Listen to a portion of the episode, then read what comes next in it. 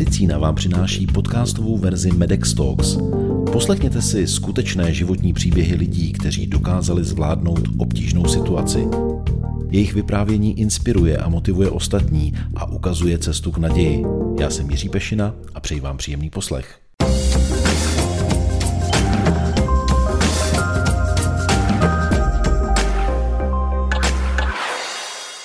Onkologie je oborem, který prošel a prochází velkými změnami a inovacemi. Pořád je to ale boj o život pacientů. Často je to boj vítězný, ale bohužel stále přicházejí i prohry. Jak se žije s nadějí, kterou do vás vkládají mladé pacientky s rakovinou prsu a nezbláznit se z toho? O tom nám přichází povídat paní docentka Petra Tesařová. Dobrý podvečer, jsem se trochu děsila, že na mě zbyde ta velká židlička nebudou mě dosahovat nohy až na zem, tak je těžké mluvit po profesionálech, ale eh, pokusím se. A jak jsem zvyklá, protože učím mediky, tak bych začala od Adama, od svého dětství. Narodila jsem se v zlatých 60. letech která byla pro mě úžasná, protože to bylo moje dětství. A paradoxně moji rodiče eh, nemohli, eh, maminka nemohla studovat, tatínek vystudoval, ale nemohl svoji profese nikdy dělat, protože jsme byli, byli buržoázně aristokratického původu. A díky tomu my jsme měli nádherné dětství, protože se nám rodiče věnovali, mě i mým sestrám. Takže v podstatě všechno, co umím, tak je nepochybně jejich zásluha. A oni mě určitě taky vedli k tomu, abych eh, se jednou věnovala nějaké pomáhající profesi. A nepochybně jsem je štvala spoustu eh, různými nedostatky, eh, které jsem měla, ale jedna věc je zvlášť trápila a to bylo to, že jsem od první třídy až na konec studia medicíny měla pořád samé jedničky. A můj otec mě neustále upozorňoval na to, že to se mnou špatně dopadne. Měl samozřejmě pravdu, protože lidé, kteří nejsou zaměření nějakým směrem, nejsou fokusovaní na nějaký problém a rozptilují se tím, že se učí všechno dokonale, trpí nejenom obsedantně kompulzivní poruchou, ale taky to životě nikam nedotáhnou. A jako příklad mě dával svého spolužáka z gymnázia, který měl také pořád samé jedničky a skončil jako učitel základní školy v Děčíně a neustále při každém vysvědčení, které jsem s omluvou nosila domů, mě vždycky na toho, na toho svého spolužáka odkazoval. A když můj otec zemřel, tak já jsem Eh, pořádala jako nejstarší dcera pohřeb, stála jsem před tím kostelem a zvala jsem všechny ty zástupy těch eh, smutečních hostů a najednou ke mně přišel takový úhledný stařeček a říkal mě, vy mě neznáte, paní docentko, já jsem ten a ten z Děčína. A teď já najednou já jsem prostě chtěla toho člověka obejmout, protože já jsem s ním strávila celé dětství i mládí. A říkala jsem si, my jsme ty dva debilové s, s těma samýma jedničkama ale musela jsem zachovat dekorum a říkala jsem, tatínek na vás často vzpomínal, pane. A e, byla jsem samozřejmě ráda, že jsem ho nakonec e, poznala a zjistila jsem, že e, asi prožil docela šťastný život. Takže vždycky, když sedím ve své ambulanci na poliklinice, což mi můj otec prorokoval, že takhle skončím, tak si vzpomenu, že třeba možná mě čeká aspoň ta dlouhověkost. O medicíně jsem začala uvažovat ehm, až potom, co jsem ehm, vyzkoušela o prázdninách několik jiných oborů, kde jsem byla psychologické poradně a uvažovala jsem o historii a pak přeci jenom mě rodiče nasměrovali k medicíně, která byla praktická. A zatímco v těch 60. letech byl socialismus ještě tuhý, tak v těch 80. letech, kdy už jsem se hlásila na medicínu, tak bylo možné proklouznout i s velmi pošpatnělým kádrovým profilem ale eh, v té době běžel seriál Nemocnice na kraji města všichni chtěli být ortopedy, takže byl obrovský převis, obrovský zájem. A já jsem s chodou velmi šťastných okolností se na tu medicínu dostala, velmi jsem si toho považovala. Měla jsem pořád ty samé jedničky a poslední tři roky studia jsem chodila na první interní kliniku na Karlově náměstí, kde jsem velmi intenzivně pracovala a doufala jsem, že bych se mohla stát internistou a pracovat v Praze. Jenomže pak do toho vstoupil genderový problém. Moji tři spolužáci, takový milí kluci, kteří nikam nechodili a celkem nic nedělali, eh, získali místo na té klinice a já jsem šupaj děla do Benešova, kde se, eh, kde se otevřelo místo eh, na interně s výhledem na onkologii. Ale onkologie v té době to byla taková outsiderovská disciplína, byl to vlastně takový vypolstrovaný předpokoj krematoria, protože se tenkrát pro pacienty s rakovinou dalo udělat relativně málo. Pokud se nádor nedal odoperovat, tak ještě se mohl tak třeba ozářit, aspoň by se něco dělalo, ale příliš toho, příliš toho nebylo. Takže jsem zdánlivě nedopadla úplně dobře, jenomže onkologie je obor, který je strašně dynamický a od té doby se ohromně rozvinul. Je to jeden eh, z nejvíce a nejrychleji se rozvíjejících interních oborů. A z té disciplíny, která byla tak na okraji zájmu, se stal obor, který je eh, velmi žádaný, má spoustu možností, eh, nejenom zachraňuje život, ale i prodlužuje život a to má, to má velkou cenu. Takže já jsem šťastná, že jsem nakonec vlastně k onkologii takhle nepřímo, nepřímo dospěla. Jenomže pokud léčíte pacienty eh, s rakovinou, tak eh, můžete fungovat jako opravář jejich eh, rozbitého těla, ale hm, ta nemoc většinou infiltruje toho člověka komplexně, způsobuje mu spoustu jiných obtíží. A já tím, že jsem se začala věnovat karcinomu prsu a především karcinomu prsu mladých žen, tak jsem najednou viděla všechny ty konsekvence, které ta choroba sebou přináší. Jednak ty psychologické dopady, protože nikdo není připraven na to, že onemocní rakovinou a to v žádném eh, věku. Eh, potom eh, třetinu mých mladých pacientek opouští partneři, takže zůstávají sami. Já jim způsobuji nejenom bolest a obtíže spojené s tou léčbou, ale často i nevratné kosmetické změny. Přijdou o prs, přijdou přechodně o vlasy. Takže ten zásah do té osobnosti je opravdu eh, velmi hluboký. A e, tak jsem si řekla, že aby ta péče byla opravdu e, dobrá a dokonalá, tak se nemůžu soustředit jenom na to, e, které cytostatikum v jaké fázi pacient potřebuje a kdy už ho mám připravit k operaci, ale musím se pokusit se o ty pacienty postarat se vším všude. A tak vlastně vznikly naše aktivity, které přesahují tu medicínskou stránku, kdy se snažíme jednak vzdělávat pacienty v oblasti oblasti onkologie, protože dovedete si představit, že nikdo není připraven na to, že onemocní eh, s houbným nádorem a přitom v té době, kdy se to stane, tak se musí hrozně rychle rozhodnout o strašně zásadních věcech, které eh, mohou souviset s tím, jestli to onemocnění překoná, uzdraví se nebo jestli umře. Takže je dobré mít po ruce nějakou eh, přehlednou, srozumitelnou informaci, která mu v krátké době udělá jasno. Takže na to jsme se s spolupracovníky, které jsem poznala a kteří mě eh, pomáhají a, a kteří, bez kterých bych vlastně ty naše projekty nemohly fungovat, tak jsme připravili eh, různé eh, edukativní pomůcky, které jsou připravené nemocným, pokud se potřebují rychle rozhodnout.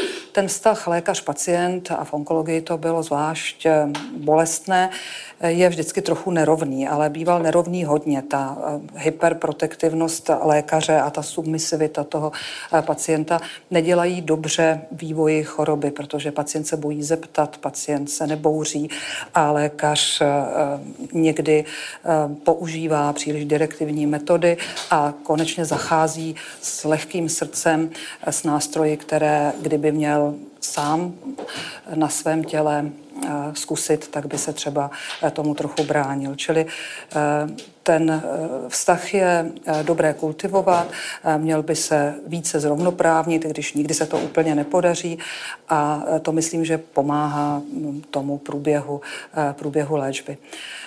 Další věc, která je určitě velmi důležitá, jsou informace pro veřejnost ohledně té choroby, kterou se člověk zabývá, protože pacientky svádějí neuvěřitelný eh, boj, eh, který je bojem o jejich život a o jejich budoucnost a není špatné, když se o tom dozví i lajci, protože i je může něco podobného postihnout. Karcinom prsu je eh, onemocnění, kterým onemocní každá osmá žena. A i když těch mladých pacientek s karcinomem prsu naštěstí není tolik, tak eh, u nich to onemocnění probíhá zvlášť, eh, závaž, zvlášť závažně.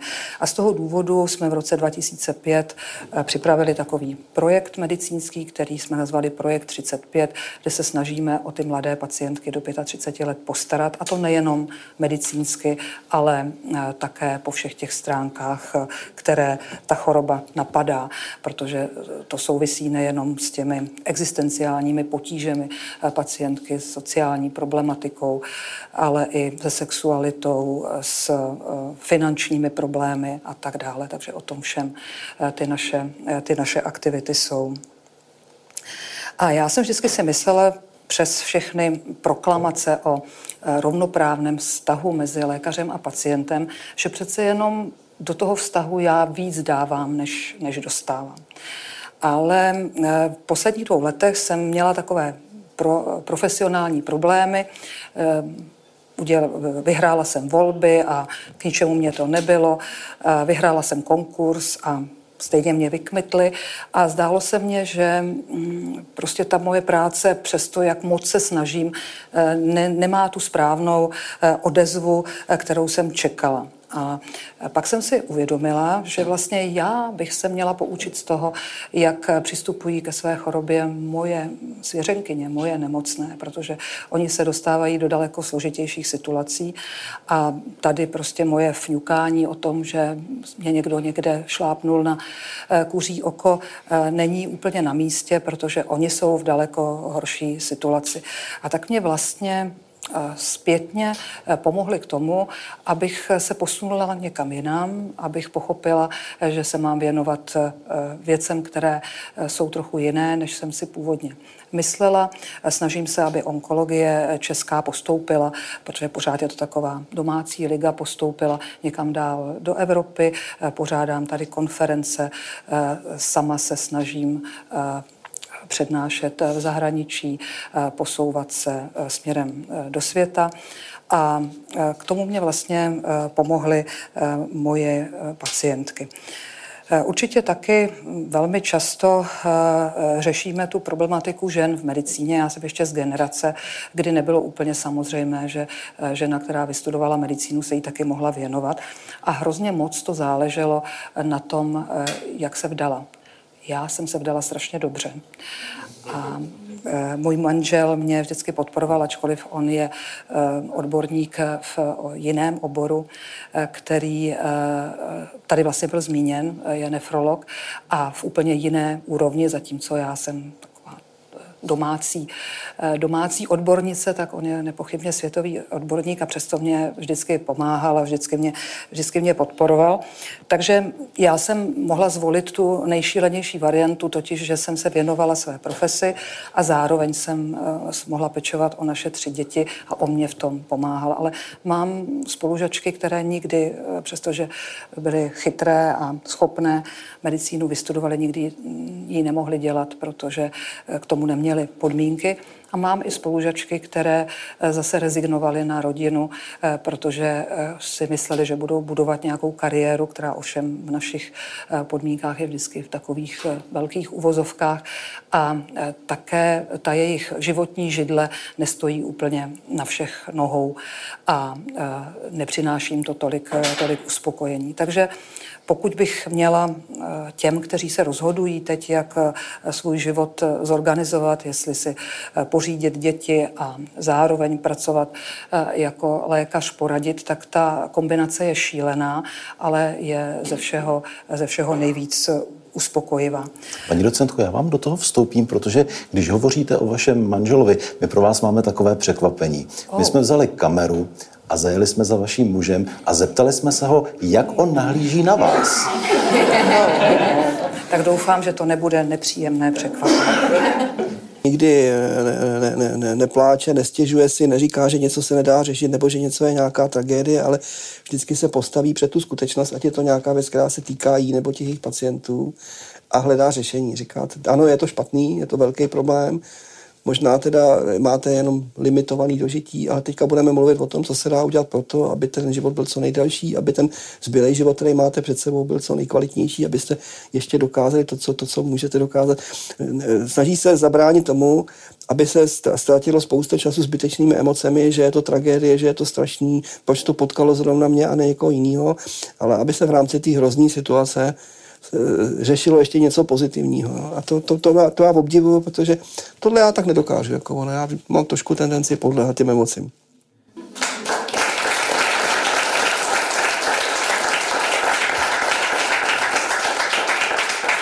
Tak byl ke mně milosrdný, asi jste mu řekli, že to bude na veřejnosti. Jednou totiž obě manželovi natáčeli takový medailon, je to asi pět nebo sedm let a ještě jsme měli doma všechny tři děti a ten pan eh, redaktor, eh, eh, co to natáčel, si přál taky přijít k nám domů, takže má se upekla štrůdl, přišel k nám domů, natáčel s manželem, pak mě se na něco ptali a pak teda ty děti, které byly někde v domě skrytý, si taky vyvolali a začali se vyptávat jich. A zatímco moje dcery byly takový decentní a prostě uh, mluvili velmi hezky o tatínkovi a, a k ničemu se nevyjadřovali, tak můj syn nějak nebyl úplně v dobrém rozmaru a začal uh, vyprávět o tom, jak, jak měli těžké dětství, jak jsme si, jak jsme si je uh, mezi nočníma službama předávali, jak když já jsem sloužila, tatínek je vedl do školky, tak syn měl eh, květované kalhotky a dcera měla na sobě slipy. A teď já jsem si uvědomila, že kdyby jsme byli v Norsku a byl tady ten jejich úřad, takže možná nám děti seberou a ještě nás můžou. ale naše děti to, myslím, docela dobře přežily a, a, a vyrostly a, a máme z nich velkou radost. Eh, já eh, bych ještě jenom zmínila mm, jednu věc, že nejenom pacientky mě vlastně zpětně pomáhají, ale dokonce jejich děti. Já totiž mám spoustu mladých pacientek, které léčím v těhotenství s karcinomem prsu, nebo když kojí s karcinomem prsu, anebo eh, je léčím ještě bezdětné a oni potom si pořídí dítě. Čili v mé ordinaci se kromě mladých pacientek s karcinomem prsu objevují i jejich děti. A e, můj velký handicap je těžká skolioza, e, vyhnutí páteře, které jsem se snažila od dětství nějakým způsobem e, vylepšovat. Dneska už takhle staré dámy, jako jsem já, vlastně touhle chorobou netrpí, protože se to v mládí operuje. Když já se byla malá, tak to ještě, no mladá, tak to ještě nebylo možné. A ta skolioza nakonec vyústí vlastně v tak velké vyhnutí té páteře, že vám to způsobí na zádech takový hrb, který já se snažím maskovat eh, vhodným oblečením. A asi před půl rokem, zrovna v situaci, kdy jsem byla tak na pokraji vyhoření, protože v čekárně jsem měla asi 25 lidí, kteří zrovna nebyli, eh, nebyla tam ta atmosféra moc eh, příjemná. Eh, nedařilo se mě ani v ordinaci, protože jsem měla různé zádrhely. A tak v takovém úplně neladu tam přišla pacientka, která sebou měla tříletého chlapečka, který tam začal takovým brownovým pohybem prostě těkat po ordinaci a trochu nám komplikoval to vyšetřování. A já jsem mu říkala, nechceš se tady zatočit eh, na té mojí točící židličce? A on říkal, jo, jo, to bych rád, tak já jsem ho tam vysadila a on mě řekl, s tebou, já se bojím jenom s tebou. Takže jsem se sedla vedle něho a on mě dal takhle ruku za záda a tam vlastně se dotknul toho, toho mého hrbu. Tak jsme se spolu točili, eh, trošku moc, mě se z toho dost zatočila hlava a pak už mu to stačilo, takže eh, jsme vystoupili a on se na mě tak podíval a říkal mě, víš, že ti tam roste křídlo? Yes.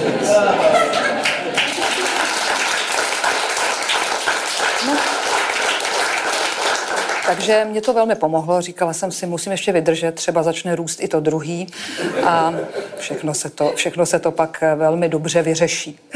Takže musím říct, že práce, kterou dělám, mě přináší nakonec vlastně jenom radost, přestože se někdy brodím v tom neštěstí až, až po krk, ale snažím se vždycky najít nějaké řešení, které někdy nevede k tomu, že bych pacientovi byla schopná zachránit život, ale snažím se mu ho aspoň co nejvíc prodloužit a to odcházení mu ulehčit.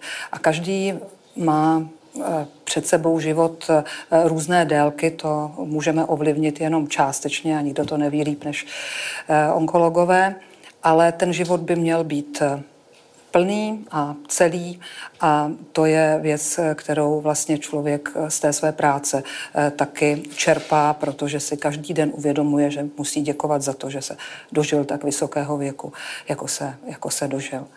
A myslím, že i ten oslý můstek eh, k předchozímu vystoupení tady profesionálů, což mě trochu zahanbuje, protože ten amatérismus mu jistě tady daleko více vystoupil, eh, ukazuje, že naplnit ten život, ať už je jakkoliv dlouhý, těmi dobrými skutky vždycky stojí za to.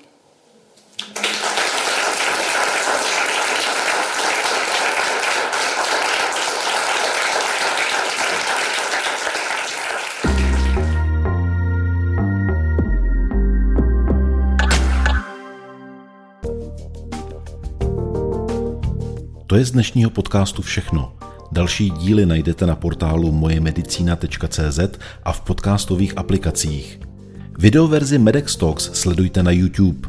Díky za to, že nás posloucháte nebo se na nás díváte.